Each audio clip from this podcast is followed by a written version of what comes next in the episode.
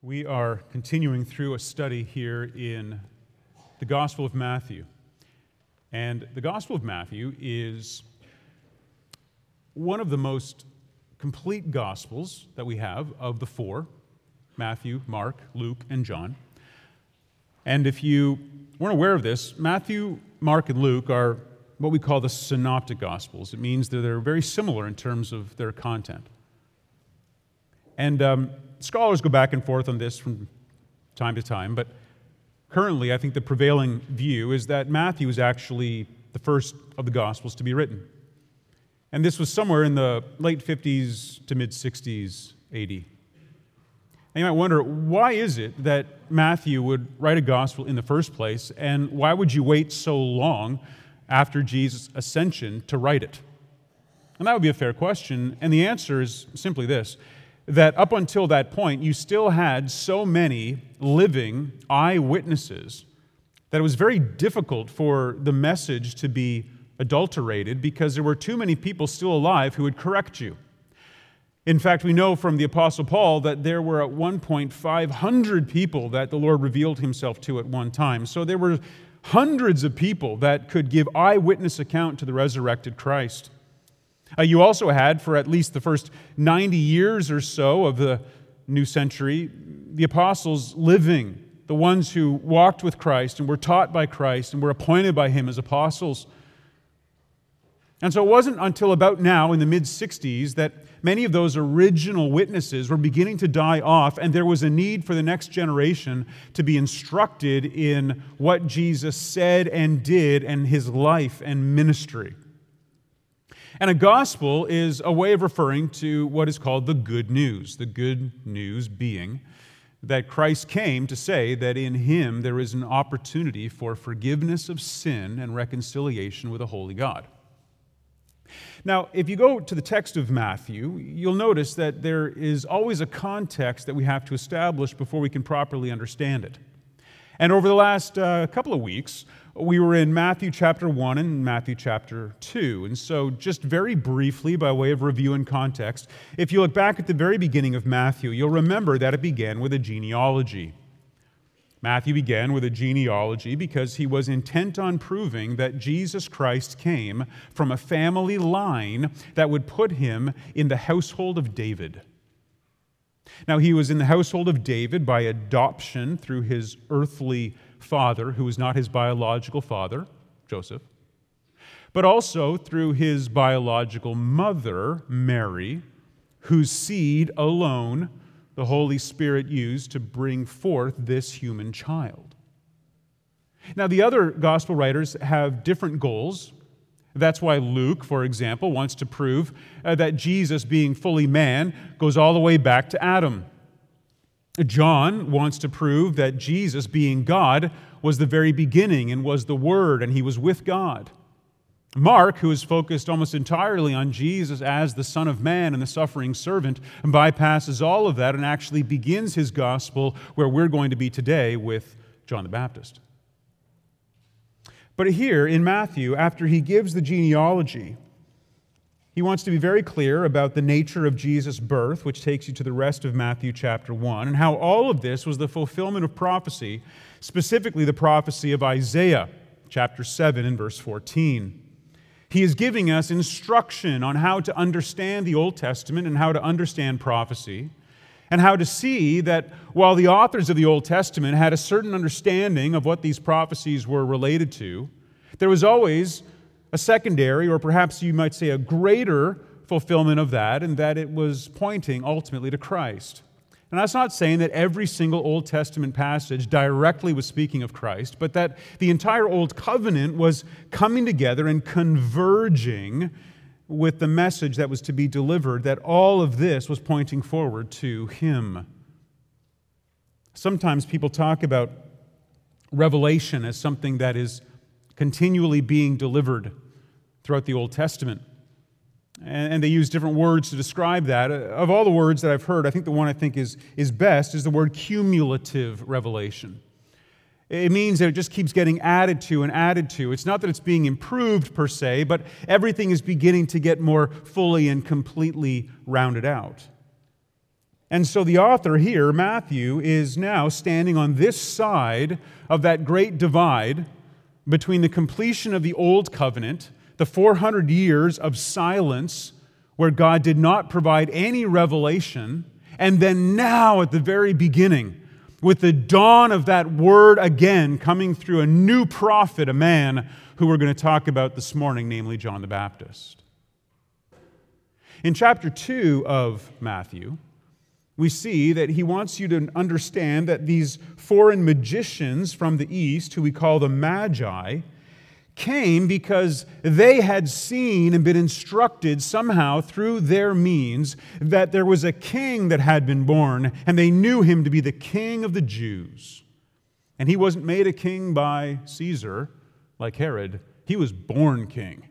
And so they knew exactly where to go when the king of the Jews was born, the only place to go, and that would be Jerusalem. They were instructed by the scribes and the Pharisees that though Jerusalem would be where you would think a king like that would be born, it turns out he was born in Bethlehem. And so, as you know, in the rest of that account, they make their way down, and as a consequence, Herod, as a result of finding out about this, does everything he can to exterminate this child who was born that would be his competition. And all of those children under the age of two were slaughtered as a way to somehow prevent this child from ascending to the throne.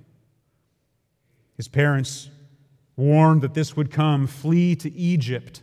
And then again, in fulfillment of prophecy, they are called out. And it says, Out of Egypt I have called my son.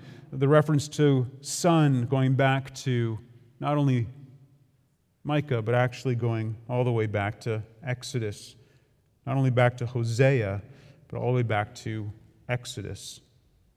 You see, the prophets were writing something that Matthew is able now, by inspiration of the Spirit and by full understanding of how all of this was coming together, being instructed by Jesus himself, that this was now pointing to Christ himself. Now, at the end of chapter 2, where we got to a couple of weeks ago, it ended with another fulfillment of prophecy, not a specific one, but namely that he would be called a Nazarene, uh, that, that he would hail from Nazareth. That would be his residence. It wouldn't be his birthplace, but his residence. And what's interesting to me in terms of the biography is that that's where the story ends, and then it goes dark for about 30 years. You'll notice that between the end of chapter 2 and the beginning of chapter 3, it is silence on the life of Jesus. There is nothing else that Matthew sees fit to include here. In fact, if you go back and you look at the other Gospels, even, there are very few accounts given. One in the Gospel of Luke about the fact that when he was about 12 years old, he was informing the lawyers and the scribes and the rabbis at the temple about a better understanding of the Old Covenant scriptures. But other than that, there's almost nothing known of Jesus' youth. The story picks up right here. And you'll notice it doesn't actually pick up specifically with Jesus, it actually picks up with the one who is going to herald his arrival. And so, with that, we find ourselves back here in chapter 3. And with the immediate context, what I've done is given you some brief points on the first page of the bulletin. You can turn to look at that if you would. The prophets here wrote that Elijah would return to announce the arrival of Messiah. You see, the Jews were eagerly anticipating this. Uh, they had been waiting now for 400 years since the close of the Old Testament for somebody to come and to liberate them from the oppression of the Romans. And they were wanting that Messiah to arrive.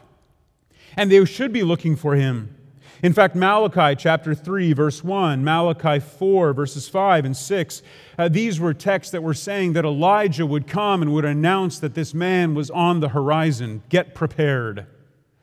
In fact, even some of the books that were written between the close of the Old Testament and the beginning of the New would say the same thing. You may not be fully aware of this, but for the better part of 1800 years, Bibles were produced with 80 books, not 66.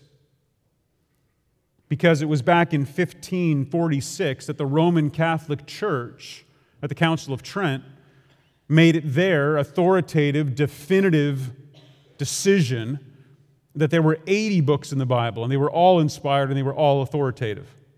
And that was done in reaction to the Reformation and men like Martin Luther who said, no, there were only 66 inspired books. And that's why the confessions will all take a moment at the very beginning to identify what we have that is the actual inspired Word of God, the 66 books that are now generally only produced in your Protestant Bibles.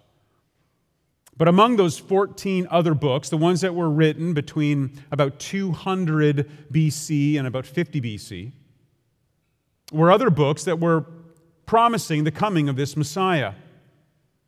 Uh, they were other books that were not inspired by the Holy Spirit, but they were books that were written by well known rabbis or thinkers, and they were saying that this Messiah was going to come, and it was making the people very much eager and filled with expectation that one day on the horizon would surface this Messiah, this great political leader who would liberate them finally. You see, John the Baptist, or you could call him the baptizer, says he's not Elijah. We see that in John chapter 1 verse 21, but Jesus Christ the Messiah says that he is. How do we reconcile that? Just for a moment you can flip over to Matthew chapter 11. I know this is a lot of context, but it's very important to understand the text. Matthew chapter 11. We're going to get here eventually, I promise. But since it could be several months, I just want to give you a little spoiler. Beginning in verse 11, truly I say to you, among those born of women, there has arisen no one greater than John the Baptist. That's Jesus speaking. Now, is there any evidence that he was greater than Jesus? No, of course not. That's not what Jesus is saying. Jesus is saying that of other men on earth, none has been greater. That's why I entitled this message, The Second Greatest Man. But among normal humans, he was the greatest. Not because he was powerful, not because he was rich, not because he was influential, not because he was particularly wise, not because he was handsome, but because he was the one who was entrusted before his birth with the responsibility of being the herald, the announcer of the coming of Messiah. But Jesus goes on, yet the one who is least in the kingdom of heaven is greater than he. From the days of John the Baptist until now, the kingdom of heaven has suffered violence, and the violence take it by force. For all the prophets and the law prophesied until John. And if you are willing to accept it, he is Elijah who is to come. He who has ears to hear, let him hear. He who has ears to hear, let him hear. That's what Jesus said when he spoke a parable. The parable was not meant to make the teaching more understandable. That's a big misunderstanding today.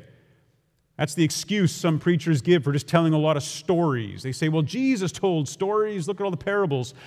Well, when the disciples took him aside to ask for clarification, Jesus said, I speak in parables to hide the truth, not to reveal the truth. But he would always say that those who had ears to hear, let them hear, meaning that the parables made sense to those whose ears had been opened by the Spirit to know what he was really saying, to understand the truth. And he's saying the same thing here. And I'm saying the same thing.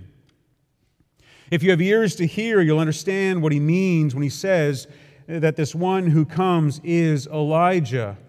Not specifically a reincarnation of Elijah, but the one who was promised, this Elijah in spirit and in power who would announce his arrival. And Jesus also says in Mark chapter 9, you don't need to turn there, but just listen, that Elijah does come first to restore all things, and how it is written of the Son of Man that he should suffer many things and be treated with contempt. But I tell you that Elijah has come and they do to him whatever they please, as it is written of him. They had just come down from the Mount of Transfiguration. Moses and Elijah had arrived there. The disciples were amazed to see them, didn't know what to do, wanted to build three tents so that the three of them could just stay up there forever. And on their way back down, Jesus says, I don't want you to tell anybody about what you have seen and when they ask about Elijah, he says, Notice that Elijah came and the people did whatever they wanted to him, and he died at the hands of wicked men. And he said, So too the Son of Man is going to die at the hands of wicked men. You see, this Messiah that you thought was going to come and be the political liberator is the one who is actually going to come and be murdered, not only by the Romans, but through a conspiracy set up by the Jews. He came to his own, and his own received him not. So, all of this is what's going on in the minds of the people when we really get into Matthew 3. So, now, with all of that, let's take a look at this particular text. The main point is this that John the Baptizer fulfills the prophecy about the return of Elijah and announces the arrival of Messiah. To understand this more clearly, let's answer three questions this morning. Looking at John the Baptist who is he? What is his message? And why does it matter? Who is he? What is his message? And why does it matter? At the very beginning, we see in verse 1 that in those days John the Baptist came. Now, that word came is really important. It's not just a word that describes him arriving on the scene, it's actually a word that describes an arrival in a very formal way. It's used two other places in the Gospel of Matthew. The first one is back in Matthew chapter 2 and verse 1. Now, after Jesus was born in Bethlehem of Judea in the days of Herod the king, behold, Magi from the east came to Jerusalem. It's a special word. They arrived in Jerusalem. Uh, they, they were the ones that were expected, and all of a sudden, there they are. Behold, they've arrived. The next use is here in 3 1, and the last use is in this chapter, in a section we'll cover next week, that begins like this in verse 13. Then Jesus came. The Magi came, John the Baptist came, Jesus came. Now, this man's arrival is something that is meant to make you sit up and take notice. It's a way of saying, Behold, something is happening here in the story, in the narrative. Who is he? Well, notice here, he is called John the Baptist. And John the Baptist has come for the purpose of preaching. He is a proclaimer. His job is to proclaim that the kingdom of heaven has come and to prepare the people. He was preaching in the wilderness of Judea. And wilderness, by the way, just to be clear on this, wilderness is not like driving a few hours from here and being in a national park. You know, that's not what we're talking about. Wilderness here was desert. Wilderness meant there was nothing growing out there. Wilderness was desolate and dangerous. This is where he was, out in the Judean wilderness, in the desert. And he was making a proclamation, and it was this in verse 2 Repent, for the kingdom of heaven is at hand. He is calling the people to a particular action. We're going to describe it in more detail here in a moment. But he is calling them to turn, and the reason that they are to turn is because the kingdom of heaven is at hand. There's a lot of speculation as to why Matthew says kingdom of heaven and not kingdom of God, like the other writers. And I think the best explanation is the simplest one, and that is Matthew, being a Jewish man, understands that it would have been of some offense to the other Jews for him to be using the name of God over and over again. In fact, many of them were so reverent of the name, they never used it. And so, so this is a way for him to say kingdom of God without saying kingdom of God. He says kingdom of heaven. But this is Messiah's kingdom, and it's here, it's arrived. And I'm telling you about it, I'm letting you know. He continues on. Notice that for this is he who was spoken of by the prophet Isaiah, Matthew commenting now. From Isaiah 40 in verse 3, the voice of one crying in the wilderness, Prepare the way of the Lord, make his paths straight. It's quite fascinating that this man is not only a herald, he's not only a, a preacher, but he is also one who was prophesied. Once again, just by way of context, would you please join me over in Isaiah chapter 40? Isaiah is made up of 66 chapters. The first 39 chapters, basically, the judgment that God brings upon his people for their disobedience. But chapter 40 begins with words of comfort. Why is that? Because when God makes a covenant promise, he never goes back on it. And because of the covenant promise that God had made with Israel, he had to punish Israel for her idolatry and her spiritual adultery. But because of the strength of his covenant, he said, Though I must punish you for your disobedience, because that's what a covenant relationship was like in that context. There were blessings for obedience and there were curses for disobedience. However, I will not utterly and completely and forever forsake you. And so, after all of these chapters of judgment, they then round the corner, and here comes the last chapters from 40 onward. And it begins with Comfort, comfort my people, says your God. Speak tenderly to Jerusalem and cry to her that her warfare is ended, that her iniquity is pardoned, and that she has received from Yahweh's hand equal for all her sins. Many translations say double, by the way. That's not correct. Double only in the sense that it's the double, like a stunt double. It's the equal, it's the other. Coverdale in 1535 in his translation says sufficient correction. Probably a better way to look at it. But notice here that they're saying Yahweh is at hand. He, the covenant keeping God, now arrives back to care for his people. Verse 3 a voice cries, In the wilderness, prepare the way of Yahweh. Make straight in the desert a highway for our God. Every valley shall be lifted up, and every mountain and hill be made low. The uneven ground shall become level, and the rough place a plain. And the glory of Yahweh shall be revealed, and all flesh shall see it together, for the mouth of Yahweh is spoken. Yahweh's hand is at work. The way of Yahweh is put forward. The glory of Yahweh is on display. The mouth of Yahweh has spoken it and promises it. And they borrow the ancient imagery of what happens when a king came to visit. In the old days, when a king would leave the palace and come to visit a town, they didn't just make the roads better for him, they made the roads for him. In those days, the roads weren't made straight and wide. The roads were just the result of whatever path had been traveled year after year after year. There was nothing straight. Uh, they were just made originally by the animals, and then the people made those paths, and the wagons made those paths. You know, it's not unlike the city of Vista. There ain't a straight road anywhere in this town. Have you noticed? It's the first thing I noticed when I moved here. The whole place is just one circular mess of roads. Well, that's how it was back then, too. And when the king came to town, there was none of that for him and his entourage. And so, what you did is you brought out the slaves and you literally made a straight road for him.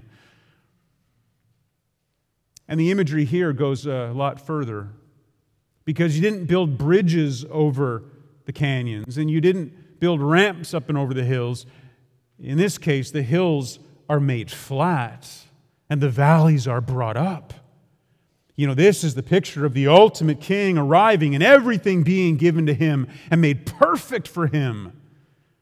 And so when this imagery is borrowed by John the Baptist and then by Matthew.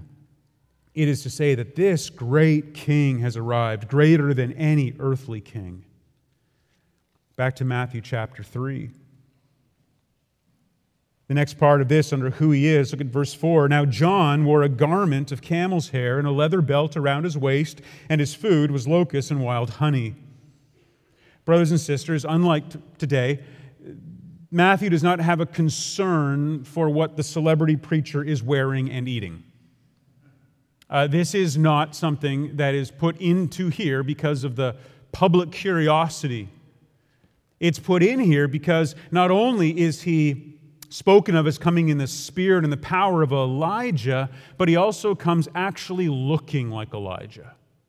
Elijah had a similar outfit Elijah also dressed like this. So John the Baptist came not only like Elijah, but also dressed like Elijah, and he also ate like Elijah. Elijah spent much of his time out in the wilderness as well. And in the wilderness, there wasn't much to eat. And so he had the locusts and he had the wild honey. There were four kinds of locusts, by the way, that Leviticus said that you could eat. Four types of insects. And so, of these four, he would have had the options there in the desert to eat them. And in terms of the um, honey, that was also common in that place. And so you would find it in the ground or in the clefts of rocks, and, and that made up the majority of his diet. That's all that the author is trying to say here. Well, let's continue. Verse 5 Then Jerusalem and all Judea and all the region about the Jordan were going out to him and they were baptized by him in the river Jordan, confessing their sins. What were these people doing? It says Jerusalem, Judea, and all the area about the Jordan. Uh, this would have been Jerusalem, the city center, Judea, the small towns around Jerusalem, and the region about the Jordan on either side. What it means is that where all of the tribes of Israel had settled, this is where people were coming from. All Israel was coming to him. And they were coming out to confess. Now, Dave did an excellent job last week of describing to you what the word confess actually means, just by way of reminder. To confess something was to agree with God. It's a Greek word that, when used in the New Testament, simply means to say the same thing. And they come out and they are confessing, they are agreeing. They are confessing their sins. They acknowledge that they are not right with God. They are saying out the same things. And what's interesting here is that they are confessing sins as Jews who are being told by the religious leaders that their real place of privilege came from their birth, not by what they did. They were confessing that one of their greatest sins was buying into the religious system. And so this was a massive threat to the scribes and the Pharisees, to those who wanted to hold religious control over the people. And what you have here is a number of people coming out, they're confessing their sins, they're acknowledging it, and they're allowing John to do something to them that would have been utterly humiliating to a Jew, and for many of them in that day, completely unacceptable, unimaginable. They were getting baptized. Now, I know I'm speaking to, at least if you're part of our church, a bunch of Baptists. To us, that doesn't seem odd. In fact, many of you have been baptized. Some of you have been baptized more than once. I mean, baptism is what we do. We have a tank right behind that screen under the cross where from time to time people who have put their faith in Christ and testify to the church are immersed in water and baptized. Very normal for us. Well, very unnormal for a Jew. Why? Because in those days, Jews didn't get baptized. Only proselytes got baptized. Only Gentiles got baptized. And what happened is you got baptized when you converted away from your Gentile paganism and you became a Jew. You became somebody subject to what the Jews taught, their religion. You began following their God. And what's interesting is that you didn't go and stand in a tank and give a testimony and have a priest dip you under the water. No, you did that to yourself. You were washed. There were ceremonial cleansings, and you did that. And, and while everybody washed, even the Jews, mostly just their hands, very particular way of doing that, when a Gentile came to worship, he had to wash himself much more extensively because, after all, he was unclean. He was from the wrong race. And what these Jews are doing is they're coming out as Jews, and they are not only being baptized, signifying that they aren't really right with God, but also letting somebody else baptize them. They couldn't even cleanse themselves, is what they're saying. Not even like a Gentile who at least could cleanse himself and make himself worthy to be a Jew. They're saying, we can't even as Jews cleanse ourselves. We need somebody else to do it for us. And John the Baptist says, by the way, the baptism that I'm doing isn't even a baptism that's ultimately going to save you because the one who comes after me is going to baptize you with the Holy Spirit. So imagine the humility they're showing. They're coming out into the wilderness, they are allowing themselves to be baptized. And they are showing their need for confession of sin, and they are embracing a baptism that the Baptist himself says won't even fully accomplish what they know in their heart is necessary. That's the scene. That's who John the Baptizer is. And that brings us to the second point that this man, a proclaimer, this man, a prophet, this man, a Levite, this man had a message. Look what it says in verses 7 through 10. But when he saw many of the Pharisees and Sadducees coming for baptism, he said to them, You brood of vipers, who warned you to flee from the wrath to come? Bear fruit in keeping with repentance. Well, John the Baptist would not be part of our welcome team What are you doing here? Who told you to be here? You brood of vipers. That sounds like a nasty thing to call somebody. It was. This guy was hurling massive insults at the very religious establishment. And he is saying, How did you smell the flames and start slithering out here? Why are you coming? And what does he say? If you really want to be out here for the right reason, rather than just to be a spectator of what I'm doing, you need to bear fruit in keeping with repentance. This gives us a wonderful opportunity to talk about the doctrine of repentance. What was John the Baptist saying? Well, many of you have probably, if you've been a Christian for any period of time, had to wrestle with the meaning of repentance. What does it mean to repent? In fact, the word repentance and the word confession are often used interchangeably. In fact, you might wonder well, did I have to repent once for forgiveness, or do I have to keep repenting? Or what happens if I die and I have unconfessed sin? I mean, I remember as a child vividly talking to a Sunday school teacher about that one time. Because she told us that if you want to go to heaven, then you have to repent and confess your sins. And I said, Well, what happens if I don't confess all my sins? Because if confessing my sins and going to heaven go together, then what happens if I die and I have unconfessed sin? And she didn't have an answer, and so I'd ask her again and again and again. I just remember this so vividly. She got so frustrated with me. She just said, Jonathan, I, I, the angels will remind you. Never forget. If you're a Sunday school teacher here, that's the wrong answer. The angels will remind you. Five years old, I knew that wasn't true. What's he talking about? Well, let's be clear. When one repents of their sin, it is the result of a regeneration done by the Holy Spirit and an imputation of the righteousness of Christ, which once and for all justifies you in the eyes of God, meaning that you, like everybody else, will die with unconfessed sin. There was a great debate over this issue about 30 years ago. And it continues to this day, but two prominent evangelicals, both of whom are with the Lord right now, went back and forth through letters, and I have copies of these letters, and they're quite interesting to read. And I thought I would share with you just a couple of paragraphs because it helps to clarify this issue of repentance. The author of this letter, who is answering his opponent, and I believe would be an opponent of what we teach as well, he says this quote, We say, on the one hand, that no Christian is a carnal Christian in the sense that he is unchanged and without any fruit, and that all Christians are carnal in the sense that they struggle with the flesh until glorification. You cannot be a Christian and born again and not bear fruit. You cannot be a fruitless Christian. It was a term back in the 80s and 90s that was coined called a carnal Christian. It doesn't exist.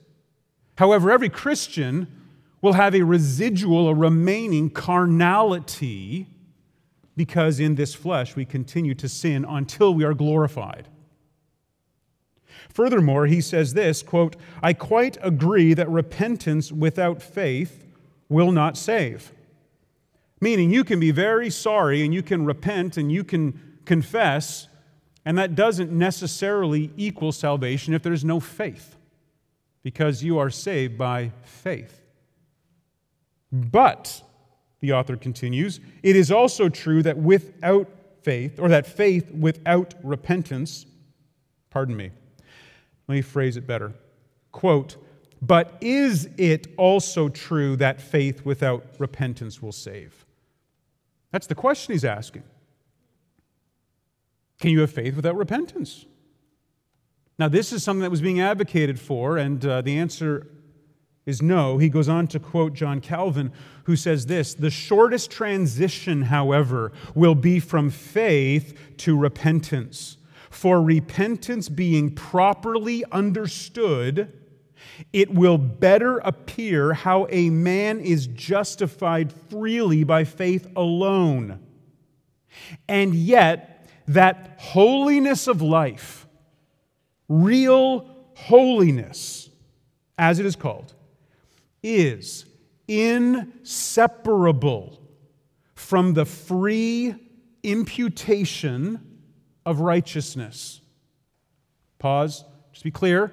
Calvin is saying is that when you are saved, when Christ's righteousness is imputed to you, inseparably from that is a natural repentance and desire for a holy life. Is that clear? So important, brothers and sisters. Back to Calvin. That repentance not only always follows faith, but is produced by it. And that ought to be without controversy. Well, Dr. Calvin, there's still a lot of controversy. I'll summarize it with this another great statement from the letter. Quote, Surely we do not want to make repentance the grounds of our justification. We don't even say that about faith. Only the righteousness of Christ imputed to us by faith is the grounds of justification.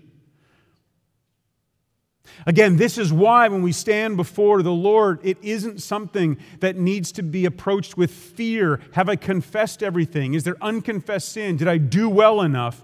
Because it is not about what I've done, it's about what Christ has done. That's the ground of my justification. Back to this letter, quote, the question is, though, we must distinguish between faith and repentance, but can we separate them? In other words, is it possible to have saving faith and be impenitent, a non repenter? In the sense of repentance of sorrow for sin and resolve to turn from it? The answer, of course, is no.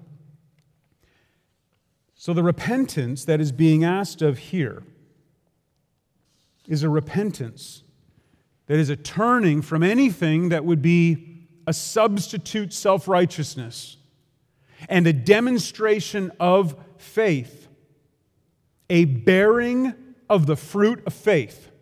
And the bearing of the fruit of faith means repentance. You repent because you've been given faith. You're not given faith because you repent. You can all say amen to that. Praise be to God, that's not the order. It is the regeneration of the Holy Spirit, the being made alive again, the granting of faith that is a gift, the imputation of Christ's righteousness for justification, and then the necessary inseparable life of repentance and deep sorrow over sin. May we never be those who say that on account of the imputed righteousness of Christ, I may therefore live in sin with no concern whatsoever. That is the natural question that comes from preaching the gospel clearly. The great British preacher, Martyn Lloyd-Jones, famously said, If you are not being accused of antinomianism, then you are not preaching the gospel clearly. It is natural when preaching the clear gospel to say, well, what? Does that mean I can sin, do whatever I want, and God's going to just forgive me? Grace will abound? He would say, as Paul did, may it never be. May that never be the attitude towards sin. Bear fruit in keeping with repentance. But secondly, they are to humble themselves. We see this in the next part of his message, beginning in verse 9. And do not presume to say to yourselves, We have Abraham as our father, for I tell you, God is able from these stones to raise up children for Abraham. God doesn't need you as a nation of Jews to accomplish anything. He could make sons of Abraham out of stones. You get no special privilege because of your birth. It is only those who bear fruits in keeping with repentance that are genuinely those that belong to Him, that are the true sons of God. That's why Paul said, All Israel is not Israel. That's why Paul says that the believer is the Israel of God. The true sons of Abraham are those who are that way by faith, not by birth. And this is all coming to an end. Verse 10 with the dawn of Jesus' ministry, what John the Baptizer is saying is that this whole religious system, it's on the verge of collapse. You do realize that within about 40 years of Jesus' ministry, Jerusalem was destroyed, laid waste, completely annihilated. The whole system was coming to an end. If you trust in that system where the scribes and the Pharisees are doing their thing at the temple, if that's what you think is going to make you right with God, Four decades from now, you got no hope whatsoever. And what he's saying here is that the axe is already laid against the root of the tree. This thing is coming down. Even now, the axe, verse 10, is laid to the root of the trees. Every tree, therefore, that does not bear good fruit is cut down and thrown in the fire. The imagery here is vivid. You don't normally cut a tree down by going for the roots. Now, you don't have to be an arborist to understand that. I've cut down enough trees in my life that when you get the chainsaw finally working, you know, which takes like the first two hours, when I get that thing going, I'm not walking over to the tree and like bending down and getting the roots one at a time. I'm going somewhere, you know, about waist high and let that thing fall down. What's he talking about putting the, the axe the root? He's getting at the imagery about the fruit. You see, the fruit comes from the roots and the soil. That's what it means to bear fruit. That's what it means to be a genuine believer. I, I remember here at this church about eight years ago, just at the time of the merge, that Mike Bird and I were up here and we were talking, and he asked me, What's your position on lordship salvation? I thought, Well, I gotta be careful how I answer that because, like any term, it means different things to different people. And I said, Let me say this that the best way for me to understand whether or not a person is genuinely converted is to use Jesus' illustration of the soils. And he said there were four types of soils there was the hard packed soil, there was the soil that had really shallow, uh, where it wasn't very deep, and then you had um, soils that were full of other things that would cause the plant to be choked out, and then you had good soil. And at the end of the day, only one of those plants bore fruit. And that was the imagery of the true believer. And it was connected to the soil, connected to the roots in that soil. You see, the seed was good in every situation. God didn't spread bad seed, not a bad gospel, but it's how that gospel is received, and it's received deep into that one type of good soil, and the good soil is the one that produces the plant that produces the fruit. The roots and the fruit are connected. Same imagery here. He says the axe is laid at the root. That's where we're going to, to sever it, because that's the thing that is causing people to not be fruit bearers. And you don't prune a tree by cutting its roots the only thing you do when you go for the root is to uproot it completely and pull it out, and notice it goes into the fire. No Christian is sanctified by being thrown into the fire. There's debate among scholars as to what this exactly means. All I can tell you is that no matter what it means, you don't want to be thrown into the fire. These are the ones that are not genuinely converted. That was his message no national privilege. Everyone's going to be judged. One more, and then we close. Why does it matter? Well, it matters because John's baptism was only a sign. Notice what he says in verse 11 I baptize you with water for repentance, but he who is coming after me is mightier than I, whose sandals I am not worthy to carry. He will baptize you with the Holy Spirit and with fire. John says that His baptism isn't even going to do for you everything you want it to do. It's just a symbol, a sign of the repentance in your heart. He says, One is coming who is greater than me. I'm not even able to carry his sandals. In the old days, rabbis and teachers often didn't make a salary, but they were entitled to be served by the people that they taught. And a rabbi in 250 AD said this quote, Every service which a slave performs for his master shall, be a disciple, shall a disciple do for his teacher, except the loosing of his sandal. The lowest thing that you could do was loosen a person's sandal, or carry them for that matter. Even a slave would have to be the lowest of the low to unloose a sandal. And John the Baptist says, I'm not even worthy to unloose the sandal. And that comes from the man Jesus said was the greatest man to live. So John says, A much greater one than I is coming, and when he comes to baptize with the Holy Spirit and fire, and that type of fire, we know what that meant. That was that, that fire that came down when the Holy Spirit descends upon the people as they are gathered in the founding early church ministry of that Holy Spirit. It was very common later on, we'll see in the book of Acts, that when somebody was genuinely converted, and it happened quite often, people knew about the baptism of John, but they hadn't yet understood Jesus' baptism.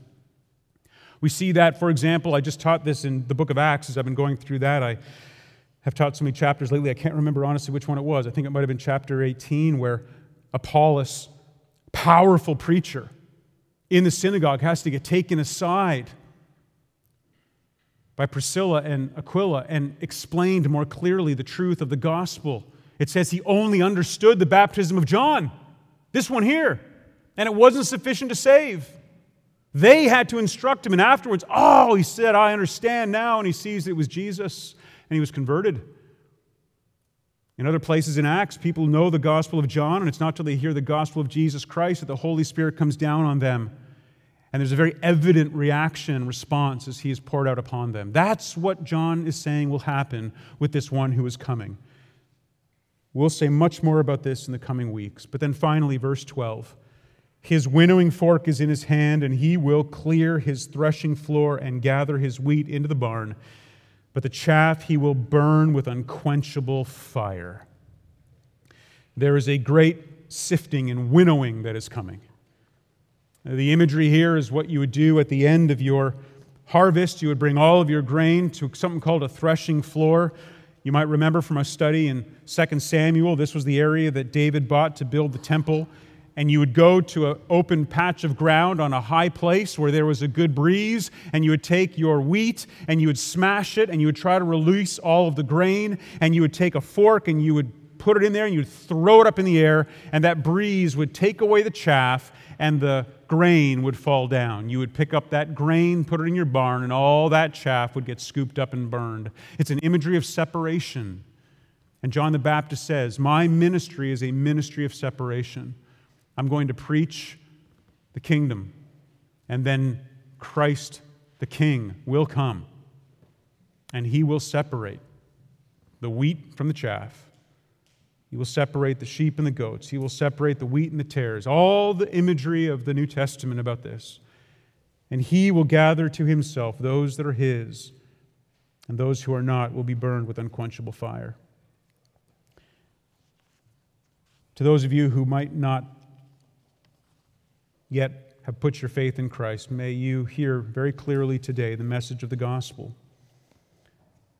That when your heart is made alive by the power of the Holy Spirit to understand and to know that gospel, and when you are invited by a herald, by a proclaimer of the gospel, to repent of your sin, put your faith in Jesus Christ alone for your justification and your righteousness in the eyes of a holy God. I believe that He will do that work in your heart. And if today is the day of salvation for you, then we rejoice with you. Because just like you, there's not one person in this room who has done anything to earn such an amazing gift, but it is all by grace and grace alone. The gospel is that by grace alone, the righteousness of Christ, his act of obedience, is imputed to you and your sin is imputed to him. Never again to be called up against you. May that be the reality for each and every one here today. Amen? Let's pray together. Father, thank you for this amazing word in this gospel and for these precious believers. Thank you for their attention today as we've spent longer than usual here. And I trust that we haven't belabored this unnecessarily, but that your truth has been honored, that we have taken the time to truly understand what's being written here, and that we would go away from this place built up and encouraged in the gospel of Jesus Christ.